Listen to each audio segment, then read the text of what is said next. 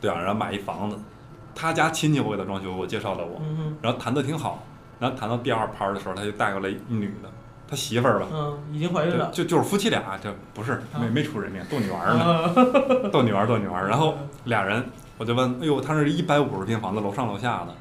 就是加到一起得三百平，我啊，说一乘就一百五，对对，我说你这房挺大，嗯，嗯，楼上楼下电灯电话，嗯然后我说可以，不错，我说大概使用过呢，几口人住啊？嗯，两口他说那人多呀、啊，我说跟父母住啊，其实这就不专业了啊嗯。在你不确定这个情况之下，你不能这么问。嗯哼，然后这句话就导致一个小的矛矛盾点嗯，在具体的矛盾点是是什么，我先不说啊，你们先嗯猜一猜。猜啊，这这当时没没发作，但以后肯定会发作的一个矛盾点。嗯，那当时我就是跟父母住啊，嗯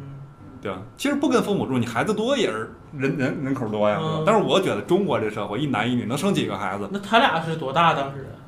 呃，男的应该是在四十上下吧，啊？一个学校的老师，嗯教什么就不说了。那嗯女的是一个企业职员嘛，应该也是一个嗯就正常白领，属于正常正经八百工作嗯。对，我觉得你这都是这，你不能太多孩子，导致我就问是不是跟父母住，其实他俩孩子特多，再一多共四个孩子，哎呦我去，这四个孩子，我觉得这怎么能出四个孩子呢？嗯还没有双胞胎啊？三四是不是我猜一下，是不是他俩都离过婚，带自己对对对对对对对，是各自离婚，各自带俩孩子结合的，各自带俩孩子，啊就是一共四个嘛，哎但加是的没有一个嗯是他俩自己现现他俩还没有。呢，以后还会有啊，哇塞！